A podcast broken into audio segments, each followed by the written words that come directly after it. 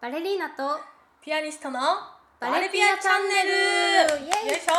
始まりました。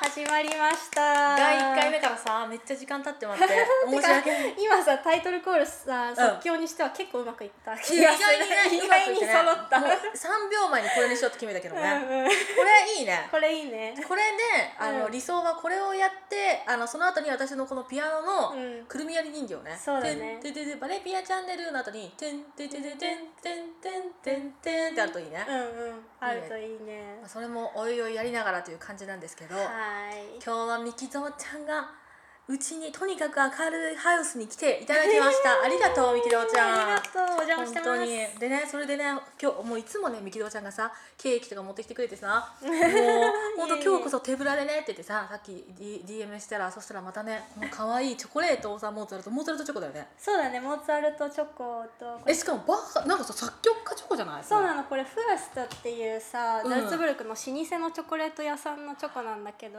あうんあのちょっとフねーストこれか。重い一個一個が重いチョコなんだけど。んうん。美味しいと思うよ。えすごい。だってこれバッハやし、そう。これはシューベルトオーパーって書いてある。違うわ。誰だろう。わこれはね見たことあるよね。プッチーニとかその辺でしょうか。わからんけどオペラっていう文字を見て。でこのさうん。この青いさモーツァルトチョコってザルツしか買えんのだよね。そうだね。で絶対にこの青のやつを買ってほしいんだよね。そうだよね。ん赤と金色のモーツァルトチョコは買わない方がいい。激ま激まずだよねあれね。うん食べれないいことはないけどね。でもこっちの方が絶対美味しいから。それはもうねそう。でこれザルツでしか買えんのだよねこれはね。そうだねこれめっちゃ可愛い。ちょっとこれも後でねアップさせてもらいたいんですけど、それで、ね、私がこれをさてかこんなね素敵なお手土産くださって。で私が買ってきたスーパーで 安っちいこの私のいつも食べてるケーキを、うん。今ケーキこぼれとった。ケーキをを今、えー、とみきどちゃんに食べてもらおうとしたら凍っとったね そうこれをいやありがとうありがとう。置きながらという感じなんですけど、うん。実は私たち、うん。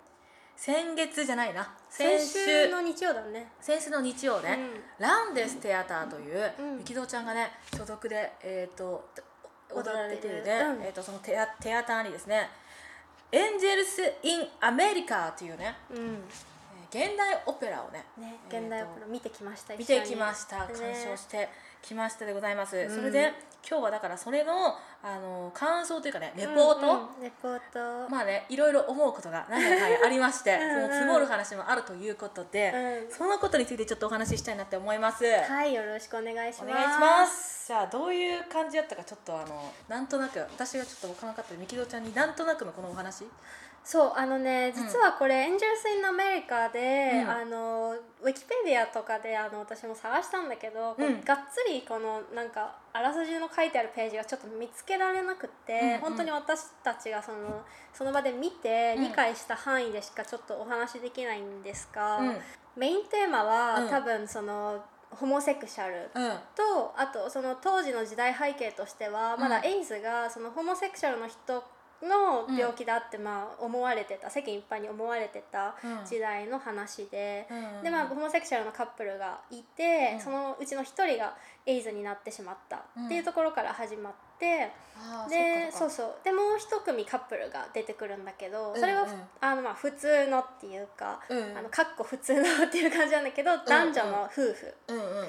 なんだけどその旦那さんの方が実はホモなんじゃないかって奥さんが疑い始めて、うん。でまあ実はそのとその通りずっと隠してたけどその男性お旦那さんの方はホモセクシャルで。うん。でなんか、えっとふとした時にそのホモカップルの方の病気にならなかった方病気じゃない方の男の人と,、うん。えっと夫婦の方の旦那さんが公園で、まあ、いわゆるその発展場みたいなところでうん。出会ってしまって、うん。それで仲良くなっちゃうみたいなさどうなるっていうような話なんだけど、セントラルパークやったよねセントラルパークだったっけ？なんか舞台もニューヨークだったよね。うん一幕は結構、そのあエンジェルス・イン・アメリカっていうのはもともとアメリカでドラマとしてこう連続ドラマとしてその俳優さんたちがやるものとしてあの撮影されてたもので舞台化とかもされててっていうのでそれをオペラにしたっていう現代オペラなんだけど、うんそうだから一幕はすごくその人間模様その、うん。このカップルの一人とこっちのカップルの一人がなんか発展上で出会っちゃってどうのこうのみたいなそういう本当、うん。もろアメリカのそのドラマみたいなのがすごくテンポよく見られるから、うん。すごくあの面白かったなっていう印象かな一幕は、うんうん。そう全2幕だったんだけど休憩挟んで、なんかあのストーリーがどんどん進んでいった感じはあったよね、うん一幕は、うんうん。そうそなるほどね。一幕はそういう感じあっう、て、うん、まあ一幕1時間半ぐらいだったかな。そうだ。いやそんなになかったと思うよ。そんなになかったか。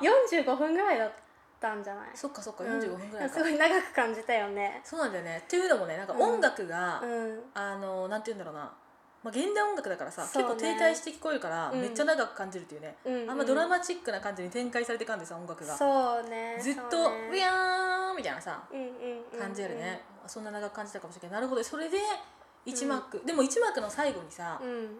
なんかあの何？エンジェルがさそうそうそう。降りてくるんだよね。そう。であれはなんだっけな？えっ、となんかその主役の男の人が救世主に選ばれたんかなってそれをメッセージを伝えるためにエンジェルが来たんかなって私は思ったんだけど。えなんかさずっとうなされてさなんかそうそうそう声が聞こえる声が聞こえるみたいな感じで。そうそう。でなんかずっとで声だけでずっと聞こえとって、うん。でそれが最後になんかあのエンジェルがバーッと浮いてきて、うん。それをその一幕の最後のやつがさこのプログラムを買った時に、あのこの一番最初のページに載っとるんやけどこれをねサムネにしようと思うのでそのうん。一幕の最後のね、うん。幕が降りる瞬間にエンジェルがね初めて姿を現すところの、うん。えっと絵というかこのプログラムの一番表をねサムネにしようと思います。うんうんでそれででそういう感じで終わって、うん。でなんかもう2幕はねマジ難しすぎてそう2幕私も分マジでかんんなかった、うん。なんかその1幕はそのこっちのカップルがこうなっててこっちのカップ、まあ、もう一本のカップルこうなっててみたいな感じで、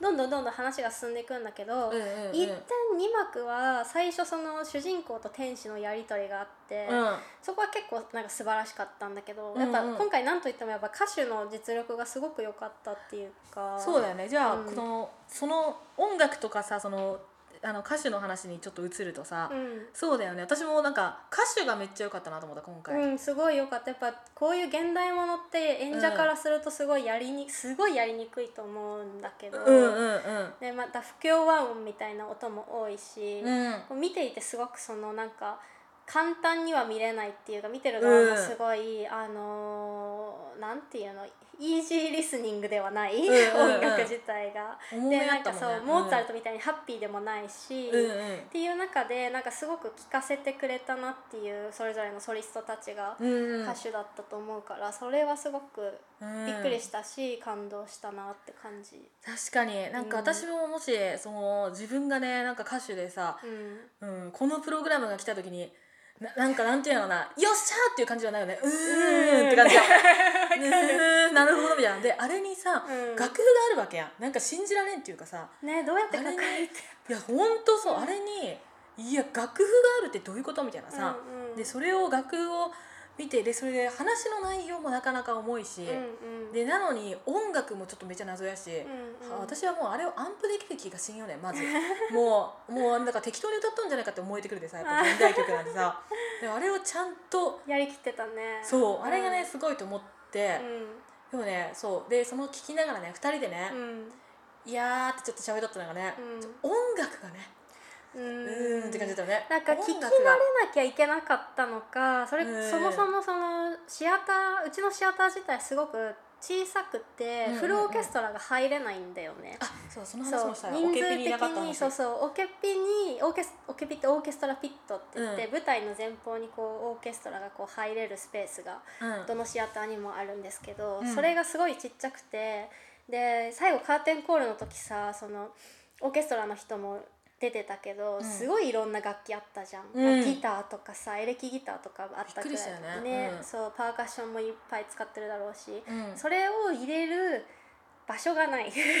そうなんかな。そう。なんかね行って最初びっくりしたのが、うん。そのオケピになんかそのオーケストラがおるはずなのにその時いなかったんだよね。そうそうなんか裏で弾いてたみたいなんだよねオーケストラの人に後で聞いたら、あそうなんだね。でなんかモニターに指揮者だけ映っとってそうそうそう。でオケピにいなくて「うん。えなんでおらんのやろ?」って言ってら言っとったら、うん。そのミキゾちゃんが「いやここはなんかさ演出でなんか使うんじゃないって言って。確かにそれありえるなって思っとったんやけど、うん。結局ねそこに来ず誰も。何も使ってなかったねあそこの。そうそうそう。だからあれはなんかデッドスペースだった感じ。そうねなんでなんやろうっていう謎やけど、まあ今しゃべねみきどちゃんと考えた結果、まあたうん。おそらくまあね場所がね。なかったんじゃないかなっていうねでもともとこの「エンジェルズ・イン・アメリカ」っていうのは、あのもちろんこの作品自体はずっと昔から割と昔からある作品なんだけど今回このニューヨークシティ・オペラっていうそのニューヨークのオペラうん。の団体とコープロダクションって言ってこう共同でやってるもので、でそのアメリカで一回ニューヨークでやったのうんうん。をそのままその同じ演出で持ってきてるんだよね。うん。そう。だから多分ニューヨークのホールでやったその大所帯のそのオーケストラと同じものはうちの劇場ではできない。なるほど。そう。セットとか衣装はもう全く同じデザインだったけどやっぱうんそういうそのアコースティックの面でなるほど全然環境が違うからそこがちょっと微妙に聞こえちゃった要因かあ敗ー因か。一つかもねっていうね、うんうんでもでもねそれ確かにまたなんかやっぱねオケピにオケ折った方がいい。うんうんうん。オケピにオケは折った方がいい。ね。となん思った。かやっぱ視覚的なイメージもやっぱさ、オペラ見に来たって感じするし。そうだよね、うん。あれはだってそのうん本当そうだと思う、うん。そのオオペラを見に行く醍醐味の一つでもあるしさ、うんうん。なんかね私のあのウィーンに住んどった時のあの、うんお隣の人がねあのその現代曲家の人で、めっちゃ尊敬してるお友達なんだけど、うん。その人もあのその現代オペラそれこそねモーツァルテームの、作曲家の教授が作った、えーもオペラで、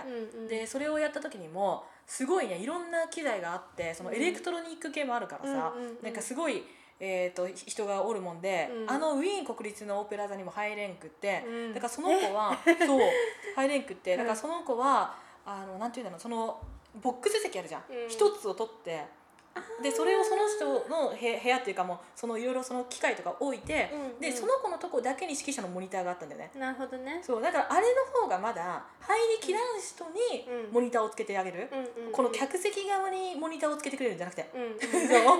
っていう方がうんまだ良かったかな、ちょっとだけでも、うん。全員入ってなくてもちょっとそこにねいた方がねまだいいかなと思った。ねうん、なるほどね。でもそう。確かにそうなるほど。だからニューヨーク規模規模で、うんうん。ニューヨークのオペラシティのそう。規模でそのままやろうとしたっていうのもあるかもね。そうだね。そうだね。なるほどなるほど。そう。でなんかそのだからあのセットとかもそのままなんだね。さっきみきぞちゃんにさそうそう。あの画多分像にしまってちょっと小さくしてると思うんだけど、うん。それこそステージもちっちゃいから。でうん。もデザインは多分そのまんまでそうやってなんだね。る感じがしたかな、マジでなんかねセットパッて開いた時にセットいいと思ったんだよね。セットいいセンス良かったね。センスいいよね、うんなん。かおおしゃれ感がさすごいのよそうそうそう、うん、ちょっと私がニューヨークに憧れとるでなんかなとか思ったけど、うん。なんかそそうじゃなくてなんかねマジでセットが、うん。ねこの白黒のさ、うんうん。感じでさ、うん。なななんて言うんだろうな。おしゃれだったよね。シックだったうん。うんでなんか今回すごい思ったのは、うん。まあ、現代オペラっていうこともあるけど、うん。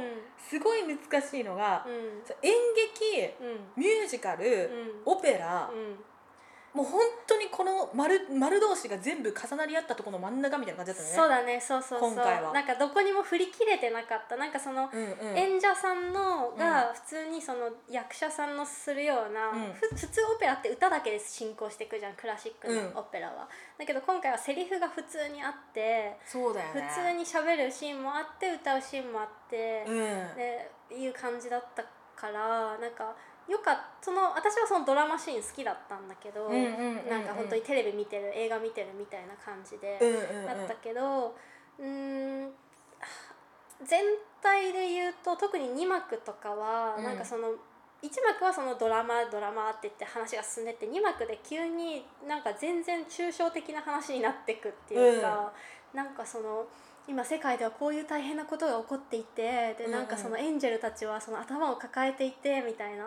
でなんかで終わりがマジで意味わかんなかったっていうかあれ終わみんなどうなったのこの後みたいな。りそうなんだよね。あの人たちどこにいてどうなったのかよくわからなかったねそうなんだよ。あの、うん。多分なんか言ってたのかもしれないんだけどそこまでは追い切れなくて、うんうんうん。で結局そのなんか主人公のエイズになった人とか、うん。そのカップルとかって最後どうなったんみたいな。いやマジでどうなったんやろと思って。ね。私そのまま幕閉じた時びっくりしたもんえ？え？え？終わり？みたいな。そうそうそう。えどうなったん？っていうさ、うんうんうん。まあなんかあるんやろうけどね。なんか確かにその抽象的やったんか。なるほどね。そうね。もう。らそれが分かりにくかったな。なるほどね。なんかあのそしてね今回私初めてさ、うん。ザルツブルクの学生どんだけやってるんって感じだけど初めてねランデステアター行ってう、ん。であのすごいほんとね素敵なとこやった。めっちゃなんて言うんだろうな。うん。すごいね歴史がやっぱ詰まっとる感じがする。すごい。そう建物に。ね建物自体はそんなに古くは実はなくて一回建て替えてるからあそれで言ったねそそうだからスタイルあの劇場のこう円半円を描くようにこうステージがこう前にあって、客席がこう半円を描くようにこうぐるっとあってボックス席があって、うん。2階席があってっていう形はそのよくあるヨーロッパの小劇場の形だから、ん。すごいザって感じだよね。そうそうそう、うん。そういう感じは受けるかもしれない、うんうんうん、うんなんかあのなんてえっと700人やったかね全部入った時に。700人だねキャッパでキャパ700人で。でもなんかねすごいねなんて言うんだろうな。あのなえっ、とねお客さんとうん。うんとなよりなんか近くて。うんうんなんかあのぐらいのキャパの方がうん。すごいライブ感があるっていうか、本当？うん、なんか私いつもさあのウィーンでウィーン国立のオペラ座で聞いとったけど、うん。やっぱね、まあ、でかすぎるとでかすぎるで、うん。これネットで見ればよくねみたいになってくる。遠いってことね、なんかあんまりなんかうん。なんかっていうこともあるし、うんうん。あのまあでもまあなんて拍手とかブワーって最後なる時とかはうんうん。すごい迫力あるけどね逆に、うんうんうん。まあ、でもなんかその今回はすごいなんかなんて言うんだろうなより自分が本当に舞台におるかのようなさ、うんうんうん。そういう感じとかあったりとか、うん。あとすごいやっぱいいなと思ったのがうん。なんかあのお客さんの層を見ると、うん。本当に昔からうん。もうなんて言うんだろうな常連さんとしてうんうん来て来て見えるようななんかそういう地元の方が来て来ていらっしゃったりとか、うんうん。でねみんなドレスアップしてきてさ、うんうん。なんかすごい本当にうん。なんか文化としてうん。すごい根付いてきたというかやっぱウィーン国立のオペラ座行くとね、うん。すごい観光客おんのよやっぱり。あまあね、うん。そうね。あそういうことね。観光客とか中谷美紀とかおるからさ。中谷美紀おるそう、うん。で観光客おってなんかねあんまりそのうん。観光客おるとこもまあいいけど、ん。あそこはあそこでいいとこあるけど、うん。でもやっぱりあのここの間行ったところでは、うん。あのななんていうんだろうなそうザルツのさランデステアターは、観光客という感じではないや。本当に。もうそこに住んでる人私ももう客席見て、あこの人この人この人って結構見たことある人いるし、うんうんうん。本当にそのシアター自体が、うん。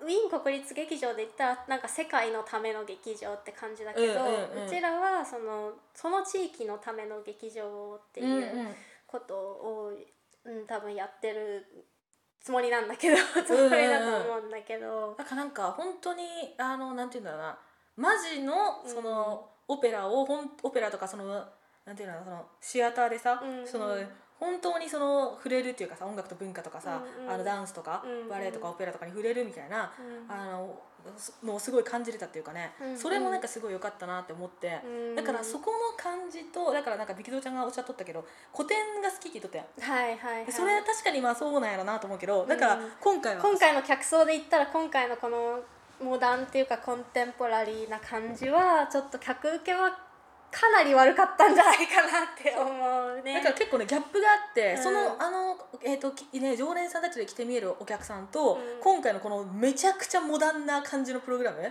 全然違うなっていうふうに思ってなんでこういうのをうん。あそこでやったんだろうなっていうふうに確かに不思議だったんだけど、うんうんうん。って言っとったらねなんと力道ちゃんがすごいね面白い話をしてくださって。そう実は、うん。えっと、こういう、まあ、今回私たちそのプレミアって言って初演の時は,、は結構そのやっぱり身内もいっぱい来るし身内というかね、古くからその劇場をに足を運んでくれてる人がいっぱい来るし、うんそのもうか歌手ともそのつ地元のつながりがあってっていう人がいっぱい来るので。うんチケットはすごい売れるはずだし、そのか客さんお客さんの反応もいつもよりすごいいいはずなんだよね。うん。でそれが今回のあのエンジェル・インナ・アンジェルス・イン・アメリカについては、うん。あのチケットの派遣は正直良くなかったし多分見て分かったと思うけど、うん。コツコツ、うんうん。あの空きもあったしその客層から言うとちょっとあの割と保守的なお客さんがうちは多いので。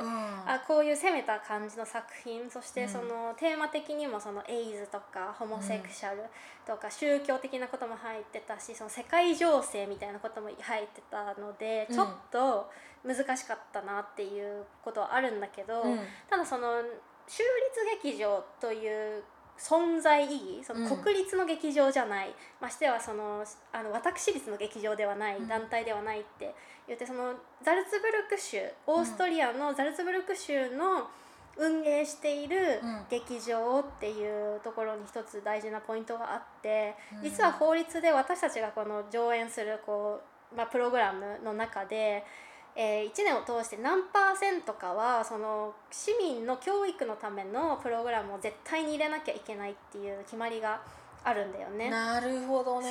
だからあともちろん私たちはなんかミュージカルとか、うんうんうんうん。それこそバレエだったら「シンデレラ」「ロミオとジュリエット」わかんない、うんなんか「白鳥の湖」そういうなんかこう楽に見れて、うんうん。そのただ感動できるとか、うんうん。ただ泣けるただ笑えるみたいな、ただ楽しいみたいなそういうなんかイージーウォッチングみたいな、うん。そのイージーエンターテインメントっていうんだけど、なんかそういうのもやるけど、うん。そればっかりじゃなくて必ずこういうその、なんか人に考えさせる作品とかこうどういうふうに捉えたらいいかわかんないけど、そのすごいメッセージ性のある作品とかもやらなきゃいけなくて、でうん。今回のはそのやっぱそっち寄りだったうんうん。かな。だけどそのもちろんさあれで採算取れてるとは思わないのね私、あの客あのお客さんの入りであの採算取れてるこのプログラムだけで言ったら採算取れてるとは思わないんだけど、そこのあの採算度外視してもそういうことをその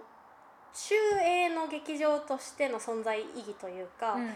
そうこう度外視してこういったプログラムをやれるっていうのがなんか私たちというかそのラネステアターの存在意義なんだよね。なるほどな、うん。なんかその話本当にさ中の人しかわからん話でさ。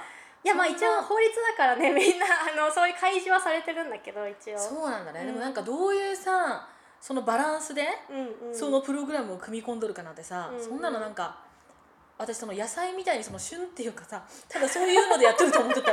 スーパーに並んどるおそう野菜いうのもさあるよもちろん。クリスマスだからとりあえずあの、はいはいくるみ割りやるみたいな、ユッシュそうそうそうそう。そうみたいな、うん。その野菜的な感じだと思ったら私はプログラムは。それもあるそれもある。でもそれうんをそういうなんかその受ける売れるエンターテインメントばっかりやらなきゃいけないのは、もっと小さい団そのし私立の団体とかであればそうなんだけど、うんうんうんうん。あのでそれもうちらもやるよもちろんミュージカルもやるし、うん。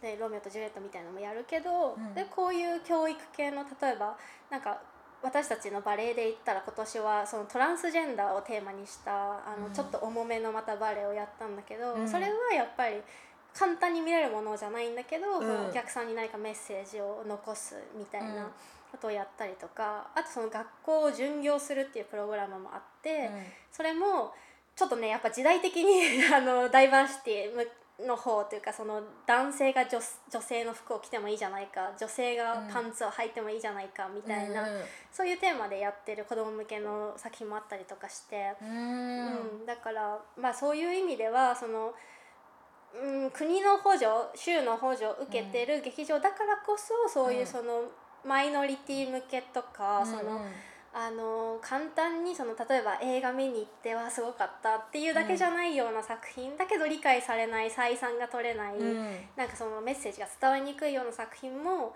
やっていくことがやっぱ存在意義っていうかさ。なるほどな、うん。なるほど。だからいやーそれすごいなるほどと思って。なんか だからいそういうふうになんかそのバランスがちゃんとなんかプログラムにあるんだねと思って、うんうん。これはこういうふうでみたいなさ、うんうんっえー、そんなこともねあるんだね。て言われると、まあ、こういうのもありかなって感じだよね。こういうプログラムを見に行くのも。うんうんうん。変な話だってこれこういうものってさその私立の劇場じゃ見れないわけじゃん、採算取れないから。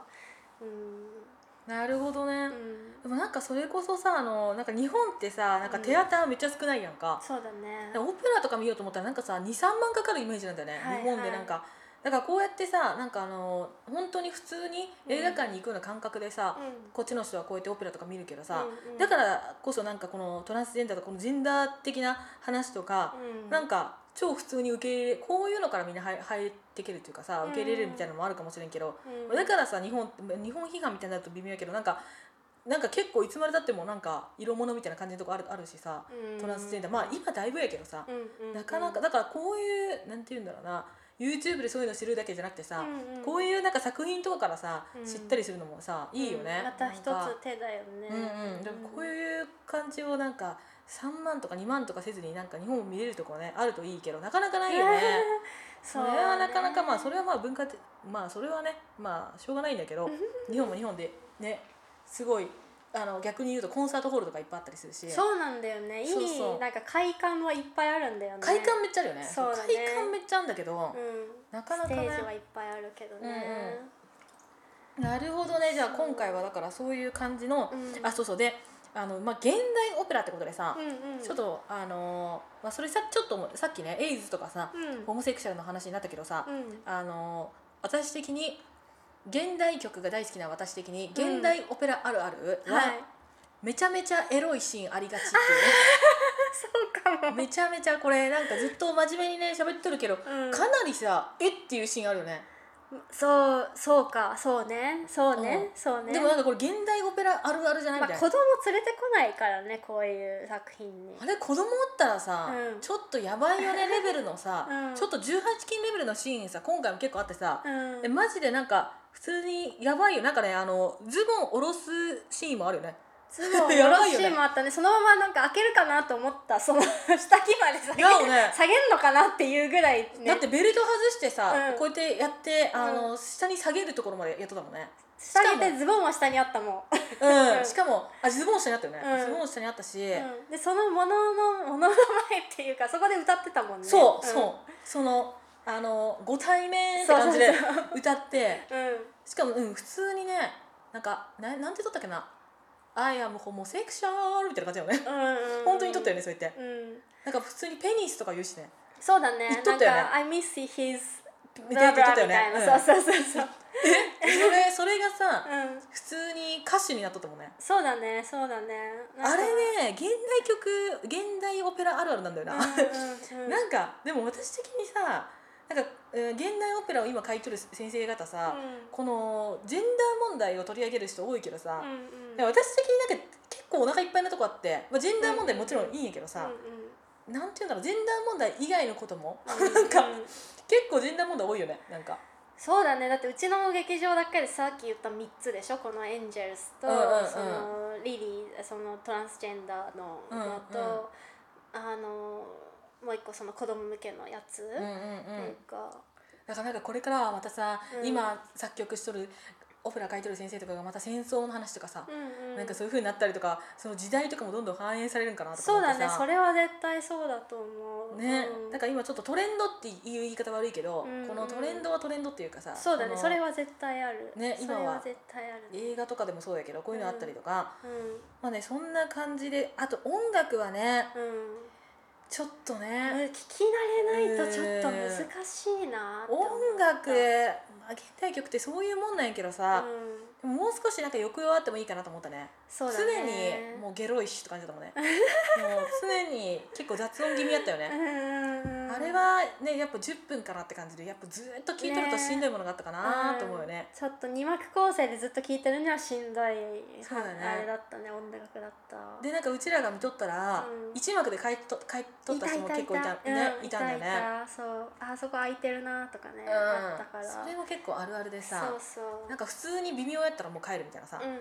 あるしね、っていう感じもあったんだけどでもね全体的に感じたのは、うん。お客さんあったかい。そう？あったかい。そっか。すごいなんていうんだろうな。あったかいものを感じたねお客さんが。うん最後のこのカーテンコールとか、まあでも歌手良かったからね。まあ歌詞よかったね。確かに確かに、うん。うんよく歌い切ったなーって感じだった。いやほんとそうすごいよねあれを歌い切るのさ、すごいよねあれは本当になかなか難しいなと思って、ね。でそれで、えっと、字幕もね一応上にドイツ語と英語がうん。上に表示されとったようんね、あった。もうねあれ見とったんやけど、うん。これなかなかわからんなって思って。わかんないわかんない。特にねにわかも無理だった。うん。字幕を追うの。なかなか難しくて。なんかそれでさそれこそあの私もウィーンでよくオペラ見に行っとった時に、うん。なんか面白かったのがその現代オペラを見に行った時に、うん。あのウィーンってさあのウィーンウィーン国立のオペラ座ってあのレクサスがえっとスポンサー？そうスポンサーだもんで、うんうん。あの日本語でさアナウンスながあのあなあの携帯のお音切ってくださいとかうん。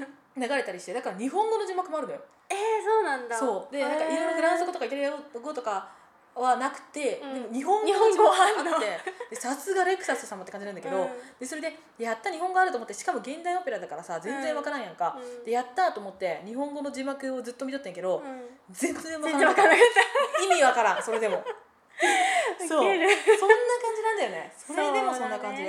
いや私本当あれな謎でさでもモーツ、うん。モーツァルテムのさ、うんうん。作曲家の先生が書いたっていうことでさ、うん。あんまそんなも悪く言えないけどさ めっちゃもっとねこういう感じじゃなくてねもっとねうん。マジで意味わからなくてなんか魚のさ、うん。このお魚のこのお面みたいな魚くんみたいなやつつけてさ、はい。なんかさ人形魚みたいなやつのさ本当に本当に わからん。そうそうそうみたいな。だからもうテーマもわからんし言っとることもわからんし曲も意味わからんし、それ立ち見であマジマジきつと思ってもうなんかあれはねずっと見たり今回の、今回のはまださあうん。のストーリー性があったらあれやけどさ、うんうん。いやマジで芸術とはってなってくる、まあうんねどこまでが芸術で、うんうんなんかさかなりエロも入っとったりとか、うんうん。社会問題も入ったりとか、うん。いやもうなんか最終的にね今回のやつ見て思ったのはオペラに死んでもよくねってちょっと思ったけどねそうこれ私あの普通にドラマで見たいだよねって思っちゃったんだよね。私もそれは思った。まあでもわかんない。これもでもた結構前からある作品で今も残ってる作品だから、あの評価の高い作品なのかもしれないしなんかその、お客さんの中に知り合いがいてさあそれでたまたま会ってそうなんだ。のそうさとみちゃんちょうどトイレ行ってる時にさ会ってさ、でで「ああハロー」みたいな感じで言ったら「いやもう素晴らしい私はこれを見れて嬉しい」って言われてさ「えー!」と思ってさえええなんでなんでって聞いたらなんかうんうん。うん私、そのパリに昔住んでてそこのパリで若い時にうん。このオペラを見てそれがもうすごい印象的ですごい、えー。素晴らしくてだからなんか若い時のことを思い出すからあのすごくね嬉しいんだ今これがここで見れてっていう人もいて。でいやでも刺音楽そう音楽難しいなって言ったらそうそれあれはあの慣れないとちょっとねなんかいくつかその現代ものを聞いてないとちょなっとるほどね。わからないかもしれないけど、へーでも作品自体はやっぱり素晴らしいわって言ってる人もいたから。すごいわ。そういう人間になりたい。なんかねいくつか見るしかないんだよ多分。なるほどね。こういうの。なるほどね。嫌わ食わず嫌いせずに。なるほどね、うん。なんかあのそれこそその方がさパリに住んどったって聞いてさ、うん。それこそ私もそのウィーンに住んどった時に、うん。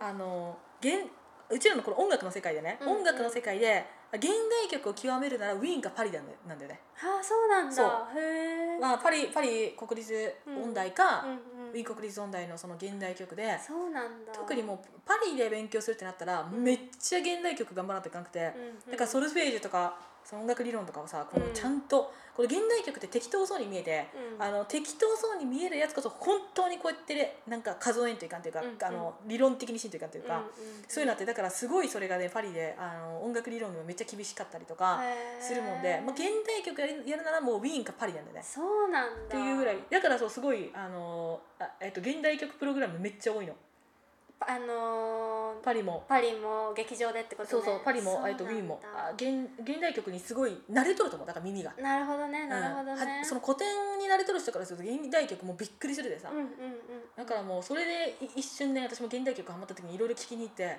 うん。最終的にねなんかそのコンサートの時にうん。なんか雑巾をあの水を染み込ませて上から垂らして下にうん。打楽器をが置いてあってえで水出したそうでポンポンでそれでさ水が垂れるのでさタンタンタンタンタンタンタンタンってなってくやん、はい。でそのタンに合わせてフルート吹くみたいないやもう芸術とはってなってきた。ようん。もうそそこまでいいくともうもうねでも偶然じゃん。そうすごいよね。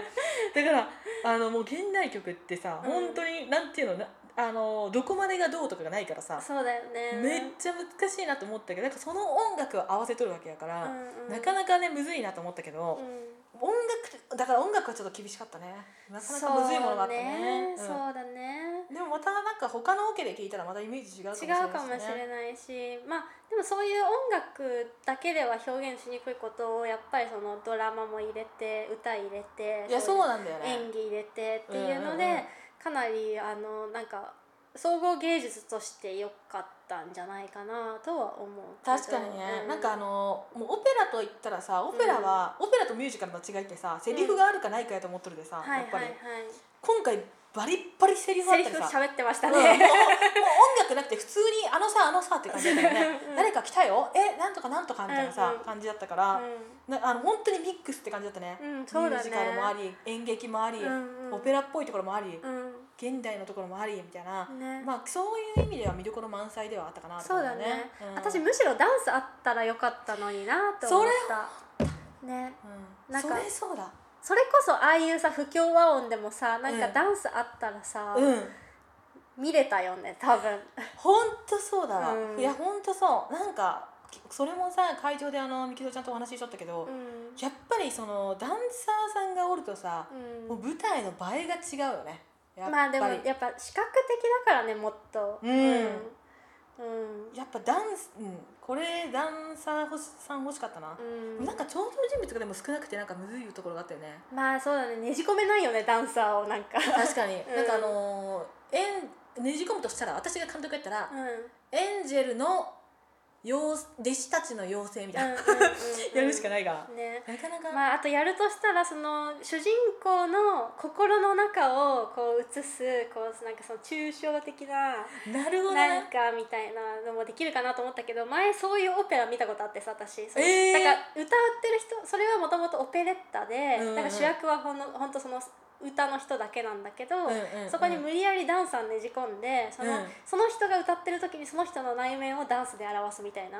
なでるほど、ね、2人同じ衣装着てるんさ、うんうんうんうんうん。でもなんかそれはねちょっと失敗だったんだよね。なんか、へー。わけわかんないことになっちゃったの。なんかえあの人誰みたいな。あー なるほどね。そう、うん、だから難しいよね。あーなるほどね。内面を表すと、うん。まあその心のね部分をのその表現なんだけど、うん。登場人物と間違えるというね。そうそうそうそう。誰っていう？う。え増えてないみたいな人？みたいな。そうねそうそうわかるわなるほどね。難しいよね。なんかそういうなんかあの言わなあかんね。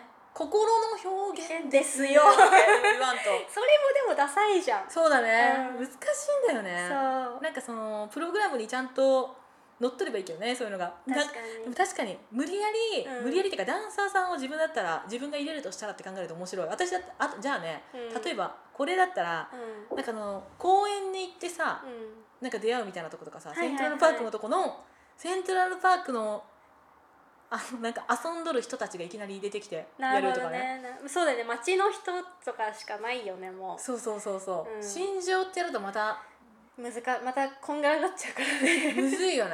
確かに確かに。こんがらがるな。十分むずいオペラだったけどね今回。そうだよね。だって第2幕でさ抽象的な話で、うん。えー、とあなたの心の中のなんとかのエンジェルっていう話をしとるのにさらにそれをダンスで表現で出てきたらもう誰が誰っていうの 誰が誰が誰のどれってなるもんね。確かにね。なるほどね、うん。そうそう。まあそういう感じだったけどでも本当すごいね、行ってよかったいなって思う。やもうそう言ってもらえてよかった。いや本当行ってよかった、うんなんかいろんなねプログラム見るとまた全然違うかなって思うし、うんうん、なんかこれからも現代ものこういうのなんかあの食わず嫌いにならずにまた見に来てくれるといや全然食わず嫌いにならんよ私は。そうだから連れてきた時にうわこれ最初にこ最だから初めて2人で行ったじゃん。ね初めてでそう。2人でね。そう言って初めて二人で最初これ連れてきちゃったって激激激エロシーン2人で見ながらなるほどねって言いながらいやいやでも全然全然私現代曲すごい親親しんどる人やでさ。よかったよかった。なるほどね、うん。そうそうそう。だからそういう感じでやったりとか、他のね今全然他のプログラムとかもあるんだよね、